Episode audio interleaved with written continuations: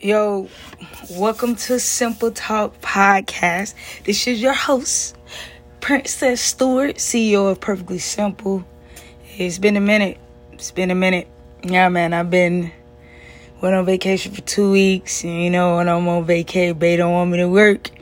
So, um, I'm back and I'm at it again.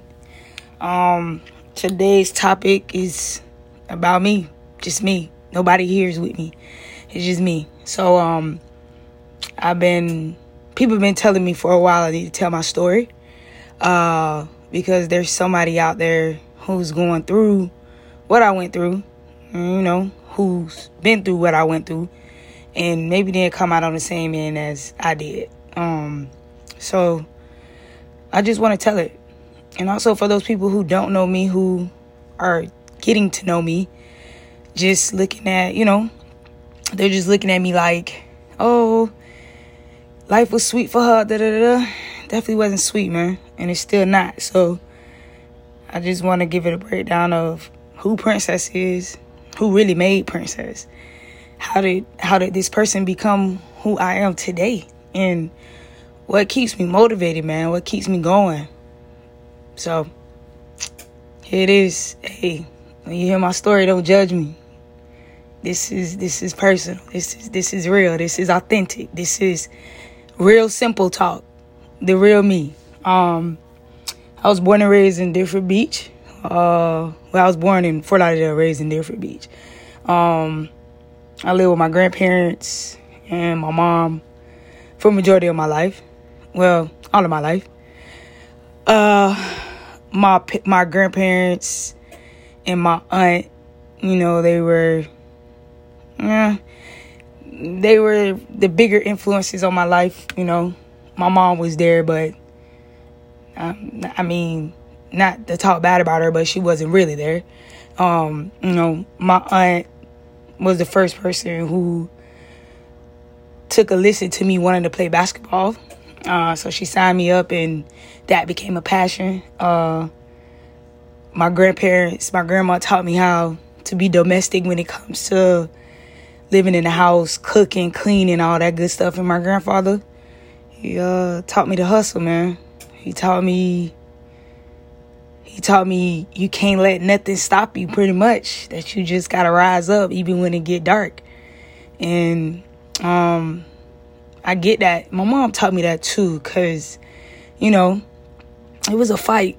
It was it was a fight, and I didn't realize she was fighting until I turned eleven. So uh, we were coming from New Jersey, and um, we were all in the car. We were driving from New Jersey. We had a family reunion, and my mom was in my car with my grandma Flo, and I was in the car with my aunt. And I remember my aunt like just started screaming. She started screaming. She started screaming, um, Chantel, Chantel. And I woke up out of my sleep and I'm like, oh my God, my mom, my mom, my mom.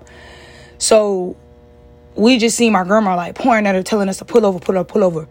So my aunt jumped out of the car. She was like, "Y'all stay in the car, y'all stay in the car." So I jumped out of the car, and this was the first time at 11 years old I had ever seen my mom have a a grand mal seizure, and this is the first time that I had any knowledge of her having epilepsy.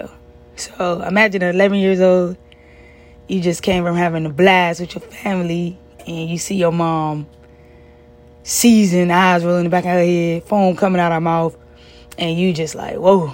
So, you know, that took me for a toll at 11.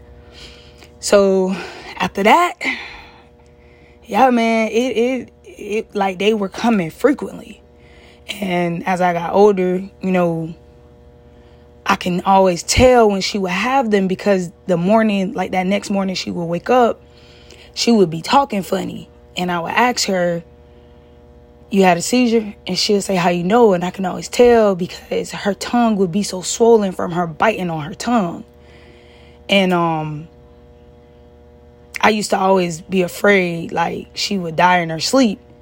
So some mornings I would get up for school and I would go in the room and I would put my finger under her nose to to make sure she still was breathing. And she would be like, What are you doing? I'm like, I just want to make sure you was good.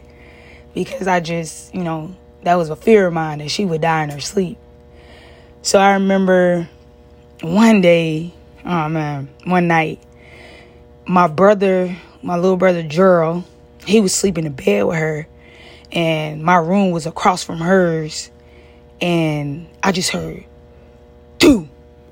So I jumped up, and I ran in the room, and she was on the floor.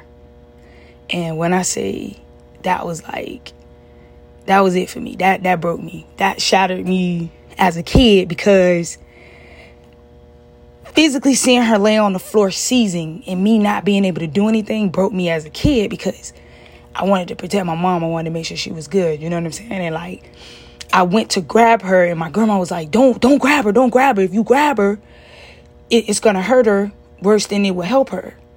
So we ran to get a spoon. We tried to open her mouth to try to like you know, save her save her tongue so she wouldn't choke on her tongue, but her jaws were so clenched and she was foaming out the mouth. So we just turned her on her side and there was nothing we could do. We just had to sit there and watch her seize until she, you know, it stopped. So I remember sitting outside after the ambulance picked her up and took her to the hospital. And I just remember sitting there and my aunt Debbie, she lived across the street from us. She lives across the street from my grandma. She came over, and I was sitting outside, and she was like, "You all right?" And I was like, "Nah, I'm not." I was like, "That's that. These seizures gonna kill my mom. They they gonna kill her." I was like, "She gonna she gonna die from it." And she was like, "All you can do is pray." So, you know, me and my mom, we ain't had the best relationship, but you know, I love my mom. Of course, that's my mom. Um, we bumped head a lot. Uh, I remember getting ready to go to school. She wrote me this letter, and I remember being so angry with her because as a kid, I used to always feel like she used to choose dudes over us, and I I didn't really understand it. But I used to just be like, whatever, it is what it is. So I just got numb to it. So she wrote me a letter, and in the letter, she would she told me that she wanted to build a strong relationship with me that you know she wanted us to be closer and you know she's proud that i'm going off to college and you know she's happy to be my mom happy i'm her daughter and all this kind of stuff and me being me a bratty teenager i took the letter and threw it away yeah i took the letter and threw it away and that was the worst thing i could have did but being a teenager, you don't even think about stuff like that. You know what I'm saying? You just think, man, whatever. She talking, whatever, whatever. So I remember getting ready to go to college. Her, um, us packing up. Me and my aunt and her, we drove over to Florida Gulf Coast. Um, everything was good. So they dropped me off. I was super excited, and she was crying. I'm like, Mom, why are you crying? She was like, oh, I'm just, I'm just crying. I don't want to leave you by yourself. You're not gonna be home. I said, Mom, I'm an hour away. So my aunt was like, Chantel, that girl gonna be all right. You can come and see her whenever you want. So, you know, school was going good. It was a struggle at first. I was struggling, and um, I remember my aunt calling me, my aunt Tiffany, and she told me that my mom was in a hospital. And I was like, what? I was like, she in the hospital. I'm like, what the? I'm like, and ain't nobody called me? Like, what's up? So, um, I called my mom and I'm like, Mom, I'm like, you in the hospital? And she like, yeah, I'm in the hospital. I was like, Mom, why you ain't tell me? She was like, cause I didn't want you to worry. I didn't want you to be over there worried and trying to come home or whatever, whatever. And I'm like, listen, like that's not your choice to make. Like you, you can't make that choice for me. You can't decide when you want to tell me stuff. Like that's not fair. And she was like, she was like, well, I just didn't want you to worry because I know how you get. You you worry, and I'm like, of course I'm worried. I'm like, now I'm worried because you didn't even tell me that you was in the hospital. So she had been in there for a couple days. And um apparently, I don't know, I guess they might have told her something like she didn't have long to live or something something happened. I don't know. But um just probably like probably like it had to be like a, a month or two after that. Um, I'm in school playing ball. I ended up tearing my meniscus. Um, tearing my meniscus, tearing my my ACL was partially torn from high school. So I called her and I told her I was like, "Hey, ma, they saying that I might need a red shirt, that I might need surgery, so I might need a red shirt." And she, we was talking, and she was like, "Um, she was like, well, Princess, you've been dealing with your knee for the last year, so you might as well just go ahead and sit out for the season, get it fixed, and then you know come back stronger." So I was like, "All right," so that's what I'm gonna do. So in the middle of the conversation, she just was like, she was like, I'm gonna call you right back. She was like, I'm gonna call you back, okay? I'm gonna call you back. And I was like, all right. I kid you not. I kid you not. That was the last conversation I had with my mom. That was the last conversation. And when I say, to this day, I still wait for the call. I still wait for her to call me back, tell me she loved me, tell her she proud of me. Because that was, if I would have knew, I would have stayed on the phone. I wouldn't, I wouldn't let her hang up. So, the way I found out my mom died was crazy. I'm in class, I'm in speech class. I'm giving my speech. I had to prepare for this speech like all week. So I was excited about the speech. I told the speech about my diabetes. For those of you who don't know, I'm diabetic, type 1. Um, I was diagnosed at 12. I'm insulin dependent. So I was giving a speech about my diabetes. Um, and I'm in the class, and I walk out the class, and I turn my phone back on, and I got all these miss, I got all these messages, voicemails. So I'm listening to the voicemail. The first voicemail I heard was, um, I heard Miss Boynton. Miss Boynton was my ex boyfriend's mom. That's like my mom. I love her to death. So I hear her, she like, hey, boo, you good? Da, da, da. I'm just calling, checking. I'm like, huh, Miss Warren called me. Ah, that's what's up. So then I heard a call from my grandfather. And I knew something was weird because my granddad, he never called me. He he, he never called me. I, I called the house and talked to him. He he's literally physically never picked up the phone and called me. And on the voicemail, he was like, Princess, um, call us back.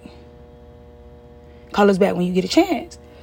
So I ain't even listen. I, I called my homegirl. Um, I called my homeboy Tremaine. Come homeboy Tremaine Riley. He called me. I was like, "What's up, bro?" He was like, "Bro, you good?" I was like, "Yeah, I'm good." I was like, "What you doing?" He was like, "Oh, no, I was just calling and checking on you." So then I called Miss Boynton I was like, "Hey, mom." She was like, "Hey, you good?" I'm like, "Yeah, I'm good." I'm like, "What's up?" She was like, "I'm just calling and checking on you." She was like, "How's your day going?" I was like, "Oh, I'm just got out of class, get out of my speech. I just gave my speech or whatever." So then I called um Keyshawn, my best friend, and I was like, "Hey, babe." She was like, "Hey, were you good?" Da, da, da. And I was like, "Yeah, I'm good." So the last person I called was my granddad. I called the house. I called the house back, and when I called the house, my grand my grandma answered the phone. So I was like, "Grandma," I was like, "What's up, Grandma?" I was like, "Granddad called me." So she was like, "Yeah." She was like, "We need you to come home." For a couple days. And I was like, I was like, why? I, when she said, I said, where my mom at? She was like, I can't let you talk to your mama right now. I said, Grandma, where my mom at? She said she she can't come to the phone right now, but Miss Boynton and Mr. Boynton they on their way to Naples to get you. And I said, what they need to get come get me for? I can drive. She was like, no, I don't want you to drive. They gonna come get you. We just we just we you just need to come home for a couple days.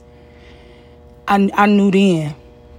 I knew then that something was wrong with my mom, but you know what I'm saying? Like I didn't think she was dead. So I run over to the cave because my roommate over there. And I'm like, Candace, something wrong with my mom. And Candace like, how you know? And I'm like, I don't know. People just keep calling me. Like my grandma talking about um, DeAndre parents coming to get me. And I'm like, something wrong. And they won't let me talk to her. So I'm, I'm freaking out. I'm freaking out and um, I talked to my I called my homegirl Crystal Randolph called me and I'm talking to her and no my daddy called me. No I called my daddy. And when when my daddy answered the phone first thing he said was oh I'm so sorry baby girl. Your mama died in her sleep. I, I literally broke. I broke. I, I like, I fell to the ground because like, I was like, what? I'm like, nah. I'm like, Dad, you lying. He like, yeah, they called me and they told me what happened and I'm so sorry, baby. I'm so sorry. So I threw the phone. So my roommate picked up the phone. She was talking to my dad and she hung up the phone. So when she hung up the phone, my homegirl Chris Randolph called me and Crystal was like, Crystal was like, she was like, P, I'm so sorry. And I just was like, I was like, I just, I, I was in shock. Like I just, I just couldn't believe it. Like I just, I just knew it was a lie. I just knew. So I hung up the phone and I called my, I called my auntie Blondie, and I was like, I was like, Blondie, what? I was like, what's going on with my mama? And she was like, um, she was like, they saying she had a seizure in her sleep and whatever, whatever. And um, she gave the phone to my little brother, and I was like, Jamal, I was like, bro, what's wrong with mama, bro? Tell me what's wrong with mama. And he was like, he was like, bro, they say mama died, and I'm like, I'm like, yeah, I'm like, this this can't be real. Like this this got to be like a lie. I was just talking to her yesterday, like legit. So my coach came out the out the calf, and he seen me crying. So he like, what's wrong? And I'm like, I'm like, they said my mom died, coach. And he was like, he just looked at me, and I, I looked at him, and he was like, all right, we're gonna go back to the apartment and I told him that my grandma told me that they was on their way up to get me. So as we walk in to get on the golf cart so they could take me back to the to the apartment, it was a tractor trailer coming. And my first reaction was jump in front of the tractor trailer. The tractor trailer was driving and I literally jumped. But it was like my coach knew I was finna do it because as soon as I jumped, he grabbed me. He was like, It's not your time yet. It's not your time yet. He was like, People still need you here. And I was like, I was like, boss, I need, I was like, coach, I need my mama. Like, you, you saying, you saying people need me, I need her. Like, I, I need my mama. Like, what did you, what are you talking about? So as we driving back to the apartment, I'm, I'm hysterical. So we sitting in the apartment. They, my teammates packing my stuff. I, I salute my teammates, man. Like they was crying with me, they packing my stuff. They they like he's gonna be all right, everything. So, um, yeah, October thirty first. October thirty first. Yep. She had just turned forty. Her birthday was October seventeenth. Like hardest month, year, like year of my life. October thirty first, two thousand four my old girl left me. And like when I said it was the hardest time of my life, man, like I didn't think I was gonna make it. It was so many times I thought about killing myself, like thought about just ending it, cause I just felt like I couldn't do it. I couldn't do it, and the only thing that kept me going was my brothers. And I remember coming home and I remember just my aunt being hysterical. My sister, my sister, oh my God. And I'm just like, I had to leave because I couldn't deal. I couldn't deal. Like, it was just so hard. It was just so dark. It was just everything you can imagine hard being. So, the whole week I just, I stayed at my dad's house. Um, I, I didn't go to the wake because it was just too hard for me. Uh, the funeral the funeral broke me and broke whatever little pieces I did have. And when I finally did see her body, like I can I can I can I can relive that whole moment vividly in my head. That's how like traumatic it was. It was so traumatic. And it's still traumatic to this day. And like I don't talk about this story. I don't tell people this story because it's so hurtful. It's so hurtful. And it hurt right now talking about it. But you know what? I know somebody who young and who lost their parent and who, you know, they going through it. I know. Cause I went through it. You know what I'm saying? And like all I can say, it, it has to get better. If you if you let the darkness break you, it will, but you have to believe that God don't do things for no reason. And for a while, it took me some time to get back to believing in God because after that happened, I just couldn't understand how God could take you through so much pain. How can how can He like let you deal with so much alone because I didn't have nobody to talk to. Um. Then I ended up getting sick. My diabetes was messed up. I had knee surgery and I ended up getting real sick and I got hospitalized for three months. And I was on the verge of dying. Like I had got staph infection um, in my knee and it started to get into my bloodstream. So they had to tell my dad they were gonna amputate amputate my knee, my leg to save my life. And for a while I had lost faith. And in that moment, I gained faith back. When I when I say God, God will bring you back. When you when you stop believing, He will bring you back to know that He is real. And like I'm a firm believer in that. Like my God is a great God. He's a powerful God, and I just I questioned him, and I, I, I apologize in every way that I questioned him. And you know what I'm saying? Like even now, like it's hard. It's hard. It's hard being it's hard being me because every day I wake up and I want to have that parent. It's is I envy my wife because she has both her parents and she has a relationship with her parents. I envy that because I want that. But that that experience I literally took that pain and I turned it into motivation because my mom wanted me to finish college. I did. I wanted to quit. I flunked out. I, I wanted to quit, but I got my shit together and I went back to school and I got a degree. I got a degree in criminal justice. Um, it was hard, but I did it, and I did it for her. And me being an entrepreneur and wanting financial freedom and wanting better for myself, that's because my mama, like, I, I wanna I wanna be great for her. I like I want her to I want her to smile and be like, I'm I'm good. Like she she's doing a good job. She she's somebody. Like I I want that and I will get that because the way my God set up, he told me this is for me. And I know I know I, I know I gotta be making my old girl happy. And when I say whoever whoever listening to this, if you going through something so dark, so dark that you feel like you can't come out of it, I promise you, bro. I promise you, and I say this with everything in me. It's a light at the end of the tunnel, man. You, you need to talk to somebody. You need to go sit and like break down. You need to cry. You need to do all those things because I didn't. I held it in for so long, and then when I got my wife, I started talking about it, I started like, you know, crying about it and I'm beginning to heal from the situation.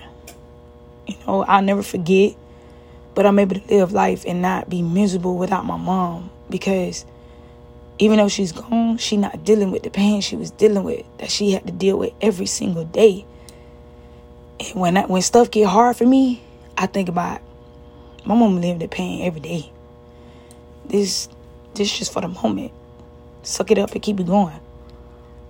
But you going through something dark, I get on your knees and pray. Ask God to guide you. If you don't believe in God, you got to believe in something. You have to believe in something. Pray, ask for healing, ask for understanding, and know God ain't gonna do you no way, man. He'll never put nothing on you that you cannot bear. Cause I swear to God, I felt like I couldn't bear it. Like my two brothers, I'm so proud of them. Like they were they were kids, they was babies. I was 18, they was babies. And they dealing with that. And they doing great. My oldest brother, Gerald, he's a firefighter. He's an EMT. My youngest brother, he's a mechanic at uh, Chevy. So they both, I'm both proud of them. My, my youngest brother has two beautiful kids, a boy and a girl. And I'm proud of them, man, because what they experienced, what we experienced, it could have it could have made life we, we could have took life a whole different way just off of that. But we decided not to. We decided to do better and be better. And I know my mama proud of us because a lot of people doubted us. And when I say my aunt, she the goat. She stepped up, no hesitation. She stepped up, no hesitation. She literally, she ain't even second guess it. Like whatever we needed, she was there. And I owe her my life for that. She was there for my two brothers. And I respect that. My my uncle was too. So I appreciate that. I really do. But I ain't mean to get all emotional on the podcast and you know. But when I say that experience, it, it still shakes me. It, it still bothers me. But it also motivates me to keep going. Because there are times where I want to give up. I want to give up. I want to stop. I just want to be nothing. But because I have something to prove, I have to. But if you in a dark space, talk to somebody, man. Talk to somebody. Don't care if somebody judge you. It, it you'll feel better. Surround yourself with people who care about you. Like you can get through this. You will get through this. Talk to God. He's there. I promise you he does. And he listening. He come at the right time. Might not be the time you want him to, but he comes when when he needs to. So with that being said, y'all have a good night, man. And I wish y'all blessings and empowerment and whatever you going through the light, it will it, it will end. The storm don't last always. Light cometh in the morning. But with that being said, man, y'all go shop with me, man. Perfectlysimp.com yeah, man. Y'all have a good one. I appreciate y'all listening. If you did listen. Yeah.